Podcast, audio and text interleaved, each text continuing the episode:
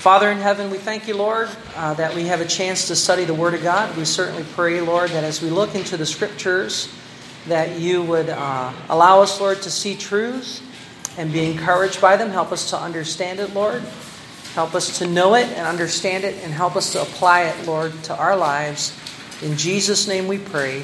Amen and amen. All right. So nasa aklat tayo ng Leviticus uh, sa ba- Lumang Tipan. At ang aklat ng Leviticus ay patungkol sa kabanalan ng Diyos. Punong-puno ito ng mga uh, instructions. Punong-puno ito ng mga uh, ceremonies na ginagawa ng mga Hudyo nung kapanahunan bago dumating si Kristo, bago tinupad ni Kristo ang lahat ng mga ito, uh, kinakailangan uh, gampanan ng mga mananampalataya na mga Hudyo ang kautosan ng Diyos para sa pamamagitan ng mga ito, tinuturo ng Diyos ang, ang patungkol sa Panginoong Heso Kristo. So, nung dumating si Jesus Christ, siya ang naging uh, fulfillment. Uh, ano yung fulfillment sa Tagalog? Katuparan. So, lahat ng ito ay mga anino lamang. At ang tunay na Messiah, si Jesus Christ, ay ang katapusan ng lahat ng ito. So, na-fulfill ni Jesus Christ ang mga ito. So, sa pag-aaral natin, and when we're, as we're studying this, we are now in chapter 323. So, ilang chapters na lang, tapos na tayo sa aklat ng Leviticus. At ngayon sa chapter 23, makikita natin ang paksa magmula 23 at saka 24 ay yung mga rituals patungkol sa feasts, mga piyesta ng Panginoon the feasts of the Lord. Tapos, uh, hanggang 27, meron siyang iba, iba pang mga rules and ceremonial uh, laws and that kind of stuff. But it will conclude uh, at the very end in chapter 27 and complete na tayo sa book of Leviticus. May final exam dito. At doon sa makakapasa sa final exam, merong gantimpala. Alright? So, let's look at Leviticus chapter 23. Uh, lahat kayo merong study notes? Okay, very good. So, sa 23, uh, page 111 sa sample Bible, pero kahit na wala kayong sample Bible, nandito na yung Word of God. So, linagay ko na dito. So, let's let Ati Tess in.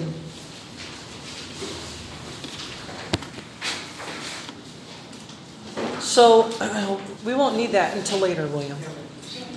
All right. So, uh, tingnan natin yung Leviticus chapter 23.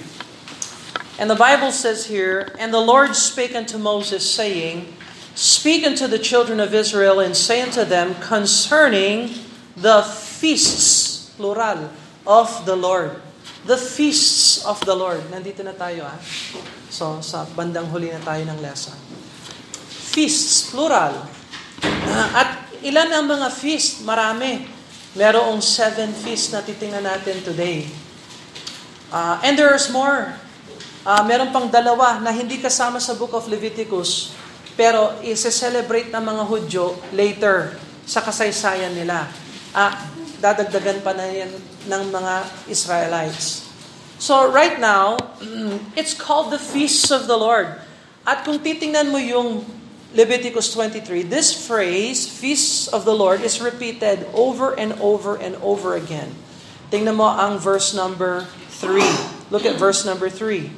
Uh, it says here, um, uh, verse number 4, the feasts of the Lord. Nakita niyo yung verse 4? The feasts of the Lord. Tingnan mo ang verse 37. Verse number 37. These are the feasts of the Lord sa verse 37. Tingnan mo ang verse number 44. Look at verse number 44. And Moses declared unto the children of Israel the feasts of the Lord. And so, maraming mga inuulit-ulit. Pag yung Bible, nag-uulit siya ng katotohanan, ibig sabihin, binibigyang pansin ng Diyos. Gusto talagang bigyan pansin ng Diyos. God's trying to emphasize something here. These are feast days, fiesta. At kailangan din ng mga Kristiyano, bilang Kristiyano, hindi na tayo nagsa-celebrate ng mga feast na ito dahil tinupad ni Jesus Christ ang mga feast na yan. Pero kung ikaw ay Kristiyano, kailangan meron kang time na nagpe-prepare ka at nag-iisip ka ng patungkol sa Panginoon. Nagre-reflect, nagme-meditate, and you think about the Lord. And so these feasts, even though we do not celebrate them as Christians, we need to enter into the spirit of taking time and obeying the Lord and meditating and thinking about the Lord.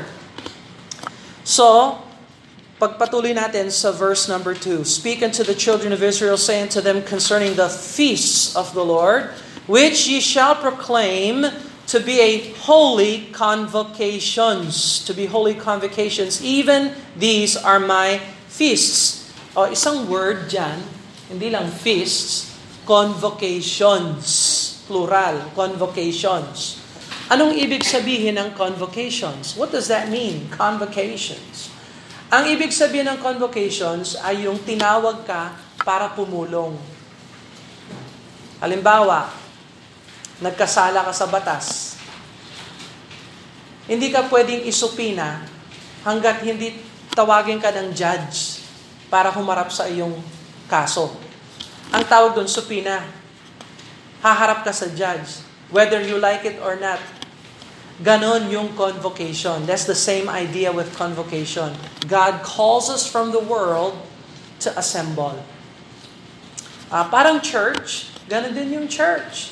Yung pag-church natin, kinikilala natin ang Panginoon at tuwing linggo, tinatawag tayo ng Diyos na iwanan ng trabaho, iwanan ng pag-aaral, iwanan ng kaguluhan, iwanan ng mundo, at pumulong sa ngalan ng Panginoon. This is a convocation. It's a calling from God to assemble, a summon from God to assemble. Now, in the Old Testament, ng kapanahonan ng, ng Leviticus, lahat ng mga feasts ay pagtawag ng Diyos sa mga Israel para pumulong sa tabernacle. Tapos, pag na, nung, na, nung pinalitan na yung tabernacle, ano yung kapalit ng tabernacle? Temple. And so, naging permanente yung structure. Hindi na siya pagala-gala katulad ng tabernacle. Siya ay temple na. Doon sa lungsod ng Jerusalem, tinaguyod yung temple ni Solomon. The first temple is the temple of Solomon. Okay? But that is a holy convocation. Now, inulit-ulit din ito. Tingnan mo ang verse number 3.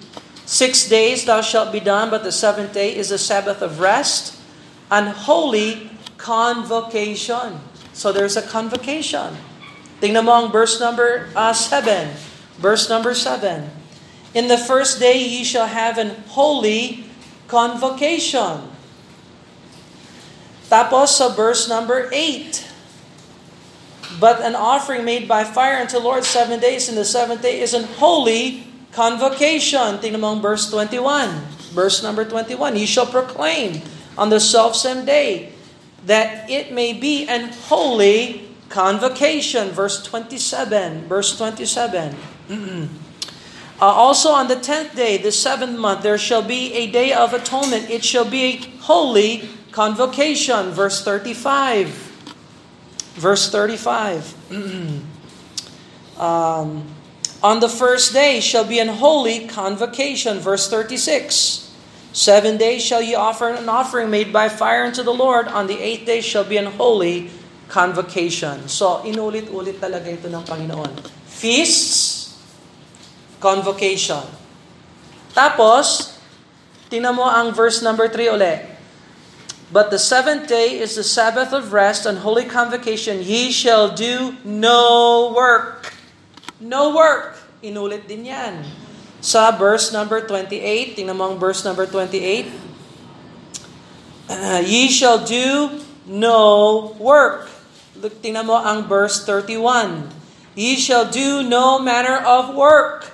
So, tuwing may feast, ito ay convocation at dapat iwanan ang trabaho. Now, Kumusta ang mga Christians today? Na hindi na tayo nagsa-celebrate ng mga feast na ito dahil tinupad niya ni Kristo. Pero kumusta tayo? Iniiwan ba natin yung mga trabaho natin para sa linggo, para magsimba sa Panginoon, magsamba sa Kanya? Maraming mga Kristiyano nagsasabi, sa kanalang. That is not New Testament biblical Christianity. Now, um, ang tao, pag hindi siya faithful sa church, hindi siya spiritually healthy. Either hindi siya saved, kaya hindi siya nag-church, kasi hindi naman niya nakikita yung halaga, or siya ay backslidden, natapagtagumpayan ng kasalanan, malayo sa Panginoon, kaya nanlalamig sa pananampalataya, at hindi na nag-church. hindi yan ang layunin ng Diyos. Now, sa lumang tipan, ang layunin ng Diyos, ito ang iba't ibang mga feast. Kung ikaw ay mananampalataya, magagampanan mo yung mga feast ng Panginoon. Pero kung hindi ka, wala kang faith sa Panginoon, wala kang takot sa Diyos, di binabali, wala mo na lang yung feast. Ito ay ritual, ito ay ginagampanan dahil yan ang ginagawa ng marami. Parang yung pag-celebrate ng New Year. Ginagawa lang yun ng marami, wala namang kabuluhan talaga, pero gagawin natin kasi ng ugali ng marami. Well, dapat bilang Kristiyano, alam natin kung bakit tayo nag-church. Ito ay araw ng Panginoon. Ito ang layunin ng Diyos na iwanan natin ang trabaho, iwanan natin ang pag-aaral, iwanan natin ang mundo, at tinatawag tayo sinasomon tayo ng Panginoon ng pumulong sa kanyang pangalan. Kilalanin siya, sambahan siya, at gampanan ang mga iniutos ng Panginoong Kristo. So, here are the feasts. Uh, ito na yung mga feasts natin. Unahin natin yung first, verse number 3. Ito yung tinatawag na Sabbath. Sabbath. so, verse number 3. Six days shalt thou work be done, but on the seventh day is the Sabbath of rest An holy convocation you shall do no work therein. It is the Sabbath of the Lord in all your dwellings. These are the feasts of the Lord, even the holy convocation which shall proclaim in their seasons. So sa kanilang time. So there's one feast every week. Ano yung feast na yon? Sabbath. Yung Sabbath, sabi ng Bible, seventh day. Ika-seventh day, yung Sabbath. So, sa mga Hudyo na mananampalataya kay Jehovah, bago dumating si Kristo, ang araw ng pagsamba sa kanila ay Sabado. Kaya yung mga Sabadista ngayon, mali, dahil nagpapatuloy pa rin sila sa lumang tipan. Ito yung binilin ng Diyos. Kaya itong ginagampanan namin, ang pagsamba namin ay Sabado. Ang utos ng Diyos hindi para sa Pilipino o sa Amerikano ito ay utos niya sa mga Hudyo. At furthermore, hindi na tayo sumasamba sa Sabat dahil dumating na si Jesus Christ. Si Jesus Christ ang katapusan ng batas ng Sabat. Anong ibig sabihin ng Sabat? Alam niyo ba kung ano ibig sabihin ng Sabat? Ang ibig sabihin ng Sabat, pagtigil. Pagtigil. Naalala ba ninyo nung kapanahonan nilikha ng Diyos ang buong mundo? Ilang araw niya gina... How many days did God create heaven and earth? Six days. At nung dumating yung seventh day, anong ginawa ng Panginoon? Nag-rest siya, tinigilan niya. Pag tinigilan niya ang pag-create. Kaya six days ang creation, seven yung rest. Ganon ang pattern ng Sabat. Diyan ang galing yung pattern ng Sabat. Now, nung dumating si Jesus Christ, lahat ng nagsisumikap, nagtatrabaho para tanggapin sila ng Diyos, nagpapakita ng magandang asal, magandang ugali, magagandang gawa, iniiwasan ng kasalanan, uh, yung iba nagpe-pray, nagpe-pray, naghihirap. Uh, kung tunay na ikaw ay magsisi, iwanan ng kasalanan, at tanggapin si Jesus Christ, siya ang naghirap para sa atin. Siya ang pinako para sa atin. Para tayo, hindi natin ipako yung sarili natin. Si Jesus Christ ang katapusan. Siya ang pahinga ng Diyos sa lahat ng tao na nahihirapan sa kanilang kasalanan at sa kanilang maling paniniwala. Si Jesus Christ ang pahinga. He is the Sabbath. Kaya pag tinanggap mo si Jesus Christ, may pahinga ang iyong kaluluwa. Hindi ka mag-aalala, tatanggapin ba ako ng Diyos? Pupunta kaya ako sa langit? Ano kaya mangyayari sa akin? O di magpahinga ka kasi nandyan na si Jesus Christ. Malinaw ba yon? He is the Sabbath. Okay? Uh, pangalawang feast, number two, feast number two.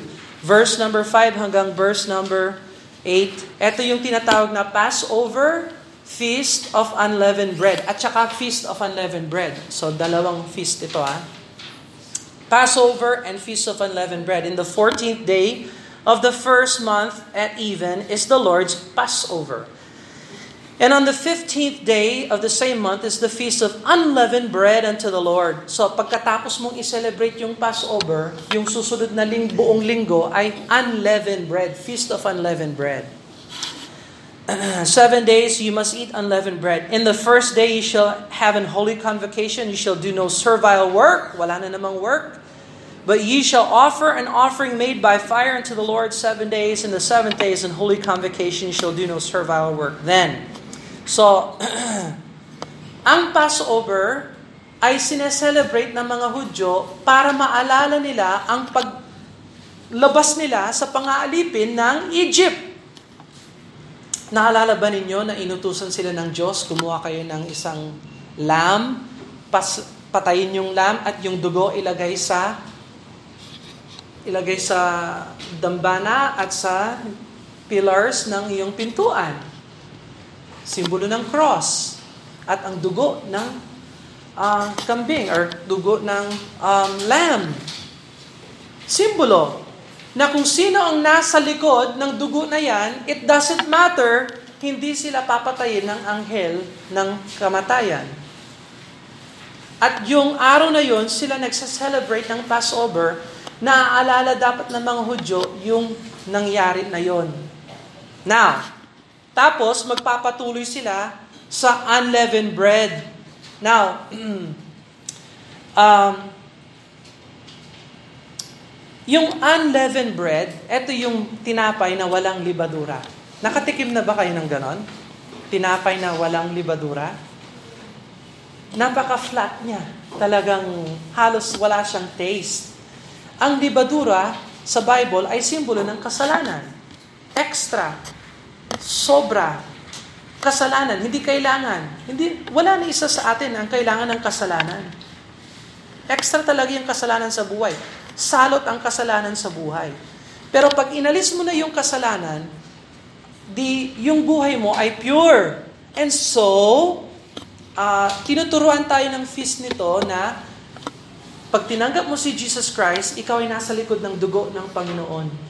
Hindi ka hakatulan ng Diyos, hindi ka ipapahamak ng kahit sino man or whatever, ikaw ay saved, born again. Tapos, dapat magpatuloy ka Iwasan ang kasalanan sa buhay. Listen, boys, listen. Iwanan ang kasalanan sa buhay. Magpatuloy bilang isang alagad ng Diyos, anak ng Diyos, Kristiyano. And so, sino ang sino ang Sabbath natin? Si Jesus Christ. Sino yung Passover natin? Si Jesus Christ pa rin. Tingnan mo ang 1 Corinthians chapter 5 verse 7. 1 Corinthians chapter 5 verse 7. Page 983 sa sample Bible, ah, page 983. But look over in 1 Corinthians chapter 5 and verse number 7. Page 983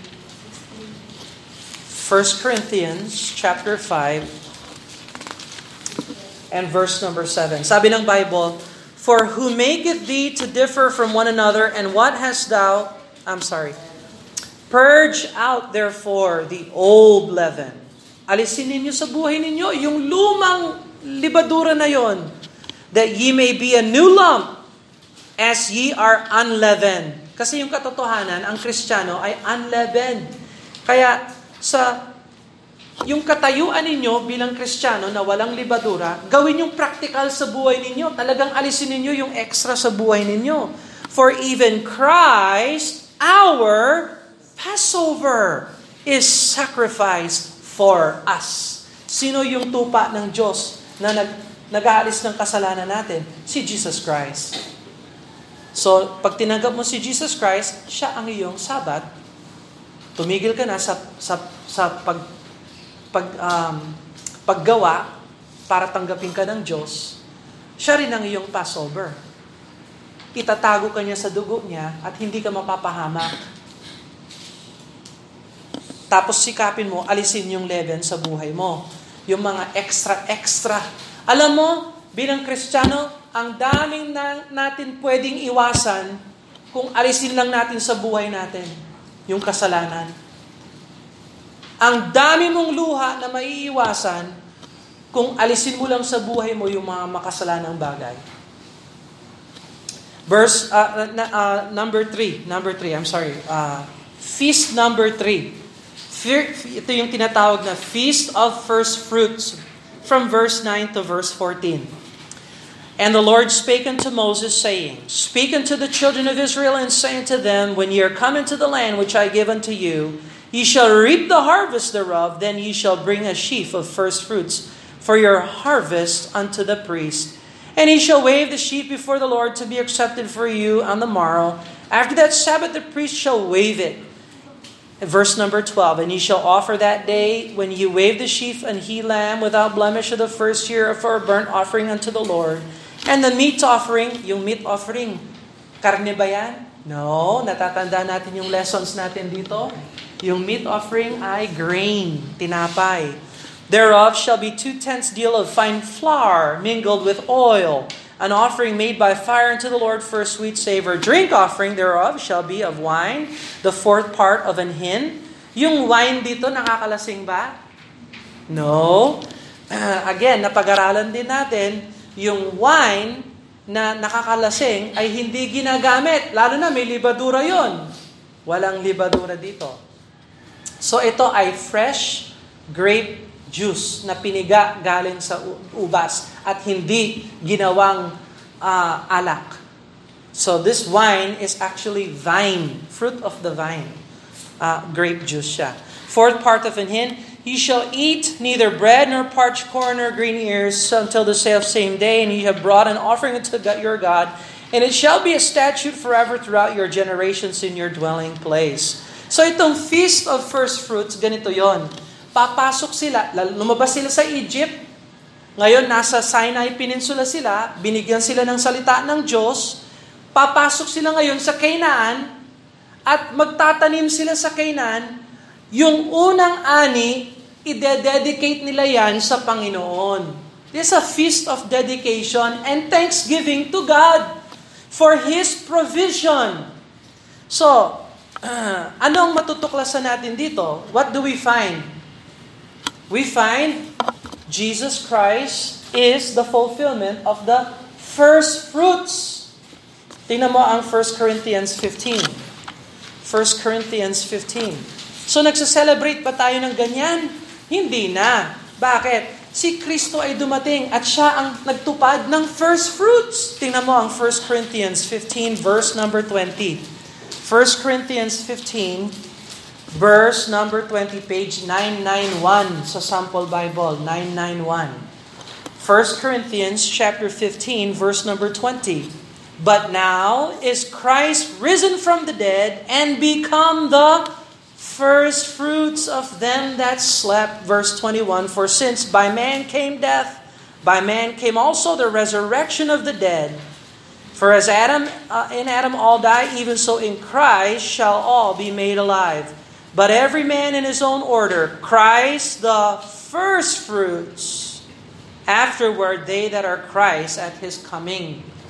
So yung ani na lumabas galing sa lupa, yung ani ay dinedicate sa Panginoon bilang pasasalamat sa Kanya, si Jesus Christ ay nilibing. Siya ay namatay para sa ating kasalanan, inilibing, Pero siya yung first fruits, una na nag-resurrect.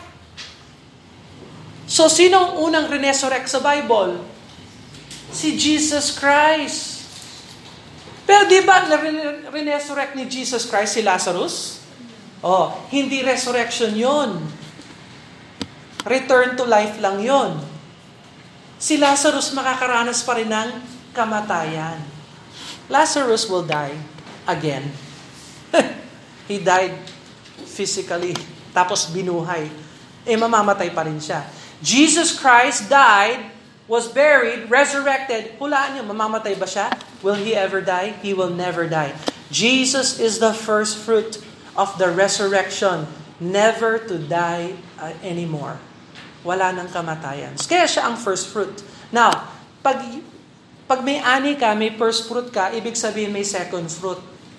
May third fruit. Fourth fruit. Okay? so, dahil si Jesus Christ ay bumangon na maguli sa patay, lahat ng sumasampalataya sa Kanya balang araw ay magre-resurrect din. So meron tayong hope for resurrection. Kaya alam mo, nakakalungkot talaga na ilibing natin yung mahal natin sa buhay. Pero bakit natin sila nilibing? Bakit hindi cremation? Kasi yung paglibing, dinalagay natin sila sa lupa at inaasahan natin balang araw i-resurrect din sila ng Diyos. So the saddest experiences in life, death has no victory. We will see them again in the resurrection. Kung sila ay na kay Kristo. And so that is, and pangako yun ng Diyos. That's a promise from God. Dahil binuhay niya si Kristo, lahat ng na kay Kristo ay bubuhayin din niya balang araw. We have the hope of resurrection. Yung mundo natin, hindi nila alam ito. Ang alam ng mundo natin, reincarnation. Ano yung reincarnation? Yung pag mabait ka, magiging anghel ka pag namatay ka. You are my angel. Ha? Tapos pag mabait kang anghel, magiging Diyos ka balang araw. Yan ang doktrina ng mga Mormon. Yan ang doktrina ng uh, mga uh, New Age diyan sa India, yung Hinduism. Yan ang doctrines nila. Tapos kapag talagang mabait ka, i-absorb ka ng universe, ng energy ng universe. Yan yung vibes. Mga nagba-vibes. Kailangan ko ng good vibes. Ha? Anong good vibes? Viber? Wala akong Viber. no, we don't have the hope in a reincarnation. Ang hope natin, tayo ay makasalanang tao, tayo ay uh, lumapit sa Panginoon, nagsisi, tinanggap natin siya at bibigyan niya tayo ng pag-asa na mabuhay na maguli sa katapusan, pagbalik niya. Lahat ng nakay Kristo. He is the first fruit. Alright, so now the Feast of Pentecost, number four. Ang Pentecost, katulad ng first fruits, is similar to first fruits because it's the fullness of harvest. So yung first fruits, just the first part of the harvest will be dedicated to the Lord. The second, the third, the fourth is consumed by the people. That's fine. But the Pentecostal harvest is a general harvest. The plant is fully grown, fully mature, and to be cut off and to be offered unto the Lord. Fully harvest. Talagang masagana. Uh, at saka iba rin yung araw nito. So yung Sabbath uh, every week, yung Passover, every April, yung first fruits April, March, April. March, April, yung Passover, unleavened bread. So yung unang tatlo, Passover, unleavened bread, first Feast of First Fruits, yung March, April yan. Yung Pentecost sa June, every June, pag masagana na yung harvest. So verse 15, uh, Leviticus 23 verse 15, And ye shall count unto you from the morrow after the Sabbath, from that day ye brought the sheaf of the wave offering. Seven Sabbaths shall be complete, even until morrow. After seven Sabbaths shall ye number fifty days. Kaya yung penta, ibig sabihin ng penta, lima. Yung Pentechu, ay Pentechuc, five books, first five books. So Yung Pentecost, Pente, That's 50. 50. So, after 50 days, nang pag-celebrate nila ng Feast of First Fruits. Uh, alright? Ye shall offer a new meat offering unto the Lord. Verse 17, Ye shall bring out your habitations to wave loaves of the two tenths deals. Ye shall be of fine flour, ye shall bake in with leaven. There shall be first fruits unto the Lord. Verse 18, Ye shall offer with the bread seven lambs without blemish of the first year, one young bullock. Two rams shall be for a burnt offering unto the Lord with their meat offering, their drink offerings, even an offering made by fire. Yung made by fire, inulit-ulit-ulit din yan. And so, yung mga feastings, may, kasab, may kasamang burnt offerings siya. So yes, they're waving the, the sheaves, but they're also giving a burnt sacrifice to the Lord. Every feast is a burnt offering of sweet savor unto the Lord. Verse 19, He shall sacrifice one kid of the goats for a sin offering, two lambs for the first year of a sacrifice of peace offerings. So naalala ninyo yung mga limang offerings na pinag-aralan natin? Meat, burnt, peace. Ayan, uh, ina-assume na ni Moses na alam natin ng reader yung mga feast, eh, yung mga feast, yung mga ritual sacrifices ng chapter 1 hanggang chapter 7. the priest shall wave them, verse 20, with the bread of the first fruits of wave offering before the Lord, with two lamps, and they shall be holy unto the Lord for the priest. And ye shall proclaim on the self same day that it may be in holy convocation to you shall do no servile work, uh, therein. It shall be a statute forever in all your dwellings under your generations. When you shall reap the harvest of your land thou shalt not thou shalt thou shalt not make clean riddance of the corners of the field. Oh, ito pala yung verse 22 pag nag-ani kayo maglagay rin kayo ng provision para sa mahihirap sa walang ani so talagang mahal ng Diyos yung mahihirap lagi laging malapit ang Diyos sa puso ng ng walang wala and so nagpo-provide ang Diyos sa kanila Verse 22, When you reap the harvest of your land, thou shalt not make clean riddance of the corners of thy field when thou reapest, neither shalt thou gather any gleaning of thy harvest. Thou shalt leave them unto the poor and to the stranger. I am the Lord your God. So, saan ang fulfillment ng Pentecost sa bagong tipan? Naalala ninyo yung Acts chapter 1 verse 8? Ye shall be witnesses unto me both in Jerusalem and Samaria and Judea and all uttermost parts of the earth. Um, naalala ninyo nung bumaba ang Holy Spirit sa Acts chapter 2 at nangaral si, Pe- si Peter, ilang souls ang naligtas at nadagdag sa church? How many? 3,000 souls. Malaking harvest yun, di ba? Ang laking harvest nun. Tapos bumaba na naman ang Holy Spirit at 5,000 ang nagdagdagan doon sa 3,000 na nagdagdag sa 120. Biro mo yung Church of Jerusalem, nagsimula sila 120. Tapos nadagdagan 3,000.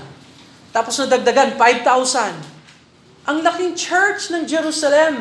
Kaya nung nag-persecute si Saul sa church ng Jerusalem, umuwi yung mga church members sa kanilang mga probinsya sa iba't ibang dako ng mundo at nagplant sila ng mga churches. It's Pentecost. It's time for a harvest. so, next feast, Feast of Trumpets. Ito naman October. Sa October naman ang Feast of Trumpets. So yung Passover, Feast of Unleavened Bread, March, April, First Fruits, Feast of First Fruits, April, Feast of Pentecost, sometime in June, Feast of Trumpets, sometime in October.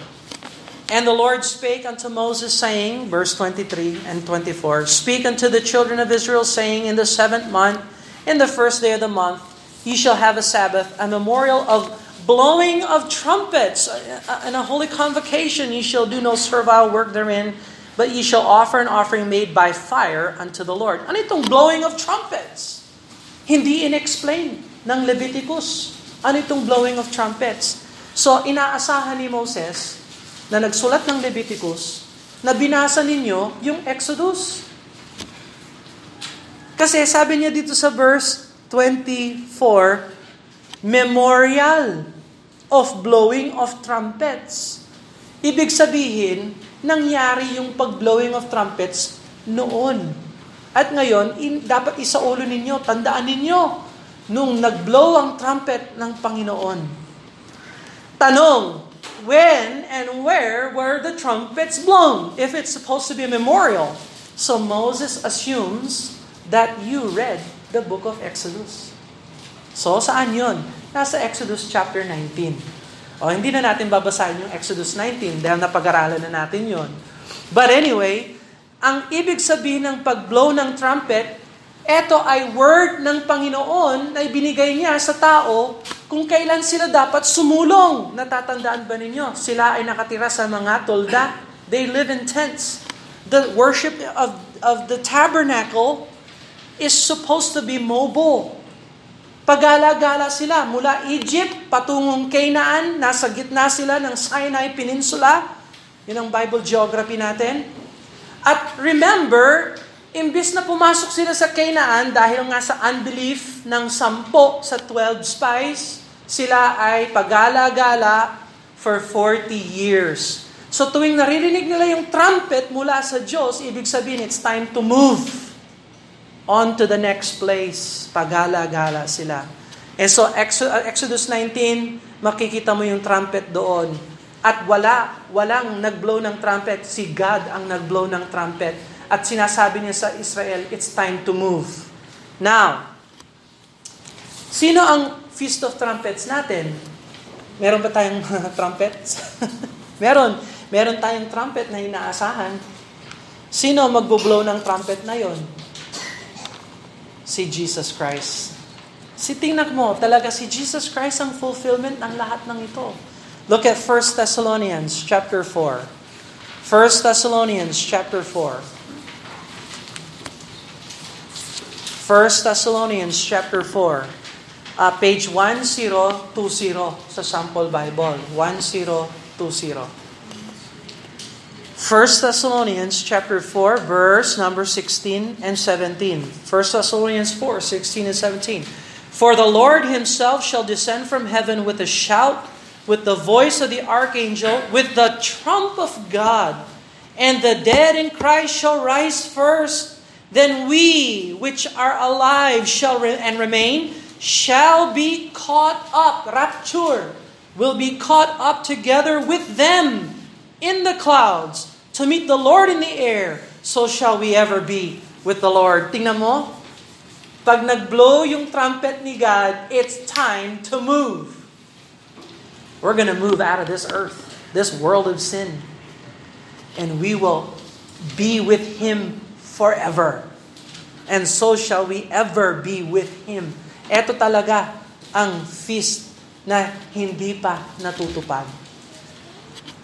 Pero ang katuparan nito, nakasaad na sa New Testament, pagdating ni Jesus Christ sa rapture of the believers.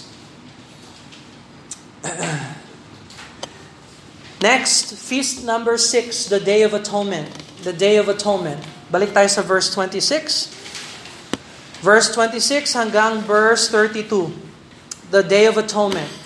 And the Lord spake unto Moses, saying, Also on the tenth day in the seventh month there shall be a day of atonement. It shall be an holy convocation unto you. You shall afflict your souls. Afflict your souls. Ah? Mag mag-remind, i-reflect ninyo, mag-remind kayo kung ano yung kasamaan na naranasan ninyo. Huwag kayong masaya, magmalungkot kayo. And, uh, and an offer, an offering made by fire unto the Lord, ye shall do no work at the same day, for it is the day of atonement to make an atonement for you before the Lord your God. For whatsoever soul it shall be not afflicted in that same day, he shall be cut off from among his people. Ito yung repentance.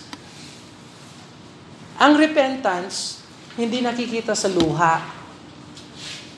Ang tunay na pagsisisi nakikita sa pagpapalit ng puso. Sa pagtalikod ng puso. At kung wala kang repentance, wala kang Day of Atonement. Hindi mo ina-apply yung soul mo? Ha? Kaya ang mali talaga ng mga Baptist churches ngayon, yung mga nagsasabi, believe on the Lord Jesus Christ only. Pero hindi tinuturo kung bakit kailangan mag-believe ka kay Jesus Christ. Ikaw, sumasampalataya ka kay Kristo, yes. O, patungo ka na sa langit, you go to heaven. Sino si Jesus? Malay ko. Ano ang ebanghelyo? Malay ko. Ang dami mga Baptist churches. Believe. Walang repent. Pero tingnan mo ang principle ng Day of Atonement. Kung wala yung affliction of your souls, you are cut off. Kaya marami mga Catholic sa Baptist churches, kasi hindi sila tumalikod sa pan- maling paniniwala kay Mary. Umaasa pa rin kay Maria para sa kanilang kaligtasan habang nakaupo sa Baptist Church na nagsasabi sila ay Baptist, no? Baka sila Baptist sa pangalan na. Ang message ng unang Baptist ay si John the Baptist. Ano yung message niya? Repent and believe ye the gospel. Yun ang message niya. Sumunod doon, yung pangalawang Baptist, si Jesus Christ. Kasi binaptize siya Baptist. Kaya si Jesus Baptist. Ano yung message ni Jesus? Repent, for the kingdom of God is at hand. Repent! Repent din ang message ni Peter. Repent ang message ni James. Repent ang message ng Old Testament. Repent ang message ng New Testament that repentance is preached in my name for the remission of sins. Repent! So ngayon, ang tao, pag nagsabi, save ako kasi tinanggap ko si Jesus Christ, pero walang pagbabago sa buhay, walang repentance. Kaya kahit na pray ka ng pray, tanggapin mo ng tanggapin si Jesus Christ, kung walang pagbabago yung buhay mo, evidence yon na hindi ka talaga tumanggap sa Panginoon. Baka nag-pray ka, okay lang yon mag-pray ka. Pero kung hindi mo sinamahan niya ng tunay na pagbabago ng buhay mo, that is not repentance. At lahat na nagrepent sa New Testament, alam nila ang pinag, pinagrepent nila. Tanungin mo yung mga sundalo na binaptize ni John the Baptist. Ano yung sinabi sa inyo ni John the Baptist na ipagrepent ninyo? Sasabihin nila, karahasan. Nangako kami, hindi na kami gagawa ng karahasan sa kapwa naming tao. Hmm, very good. Yung mga parisayo na nagrepent, na binaptize ni John the Baptist tsaka ni Jesus Christ. ano yung pinagrepent ninyo mga parisayo kayo? Yung pagiging hipokrito. Yung panlabas lang namin. They repented and they were baptized. Pero kung walang affliction sa iyong soul, walang day of atonement. Do you see that? Kaya yung, yung tameme na Hudyo na gumagawa lang nito ng mga ceremony, kung wala talagang affliction yung kanyang kaluluwa, hindi siya kasama sa Day of Atonement. Wala siyang salvation. Wala siya. And so, ganyan ka-consistent ang message natin. Hindi tayo ligtas dahil sa gawa. By the way, ang pagsisisi ay hindi gawa. Sabi ng tao, ibig sabihin, save ka sa pag sa sa pag sa pagtalikod sa kasalanan. Save ka dahil sa grasya ng Diyos. Ang pagtalikod mo sa kasalanan, eh, desisyon mo yon, hindi gawa. Desisyon yon. At talaga kung tutuusin, ayaw ng tao na magsisi.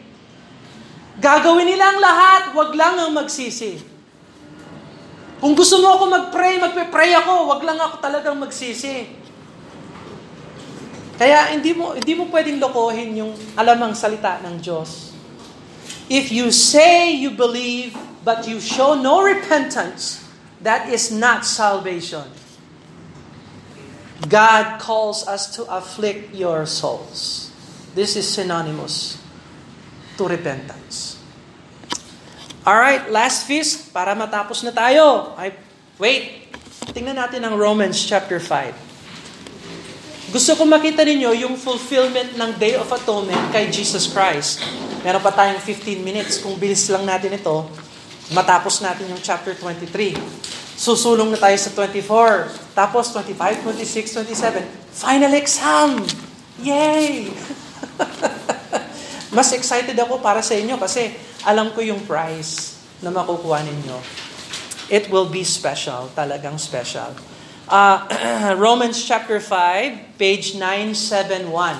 Page 971 sa Sample Bible. Romans chapter 5, verse number 10. Romans chapter 5 and verse number 10. Ito yung si Jesus Christ ang nag-fulfill sa atin ng Day of Atonement natin. Romans chapter 5, verse number 10. For if, when we were enemies, we were reconciled to God by the death of His Son, much more being reconciled, we shall be saved by His life. And not only so, but we also joy in God through our Lord Jesus Christ, by whom we have now received the atonement.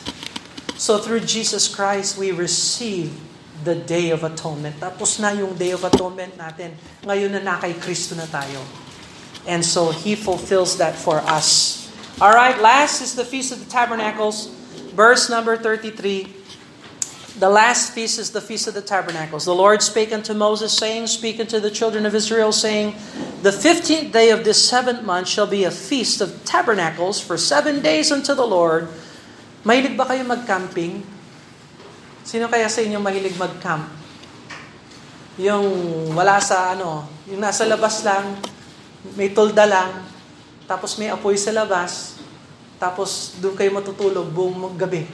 Pagising nyo, nandun na yung mga ipis, ay yung mga ants at saka ipis, tsaka yung mga animals, yung mga pusa. Hindi, biro lang. Have you ever camped? Well, etong Feast of Tabernacles ay for seven days, yung mga lalaki ay magka-camping sa labas. Dahil inaalala nila na yung buhay nila ay temporary lamang. So, napakaganda. I won't be able to read all of this, the ceremony part. Pero ang joy ng Feast of Tabernacles ay dapat isaulo natin. Yung buhay natin dito, pansamantala lang. Temporary lang tayo. Hindi, alam ko, alam ko church tayo ng church every Sunday. Ano naman itong church na ito, Brother Bill? Tayo-tayo lang. Every Sunday, every Sunday, every Sunday. But do you know, balang araw, hindi na tayo mag-church. Either dumating yung kamatayan at iuwi tayo sa langit kung save ka, or darating ang Panginoong Iso Kristo in the Feast of Trumpets, iboblow niya yung trump of God, hahakutin niya tayo. O, pag late ka sa church, bahala ka. Papasukin mo ko. Pagbukas mo ng pintuan, nandito na lang yung ilan sa inyo. Hmm, bahala kayo. Basta ako, alam ko ako, wala na. Save, rapture. Ewan ko kung sinong maiiwan dito, bahala kayo. May seven-year lockdown pa yan. Hmm. Anyway, but look at 2 Corinthians chapter 5. Yung fulfillment ng tabernacle, 2 Corinthians chapter 5, page 996 sa sample Bible, page 996. But look at 2 Corinthians chapter 5 and verse number 1. 2 Corinthians chapter 5 and verse number 1. Page 996.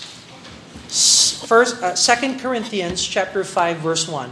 For we know that if our earthly house of this tabernacle were dissolved, we have a building of God, an house not made with hands, eternal in the heavens.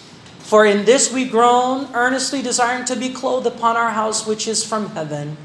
If so be that being clothed we shall not be found naked. For we have that for we that are in this tabernacle do groan, being burdened, not for that which we would be unclothed, but clothed upon mortality might be swallowed up of life. And so on. Yung katawan natin ngayon, eto yung tabernacle natin. Pansamantalang tahanan ng kaluluwa. Pero balang araw, papalitan ng Diyos yung tabernacle natin. Bibigyan niya tayo ng glorified body. Kung ikaw ay na kay Kristo.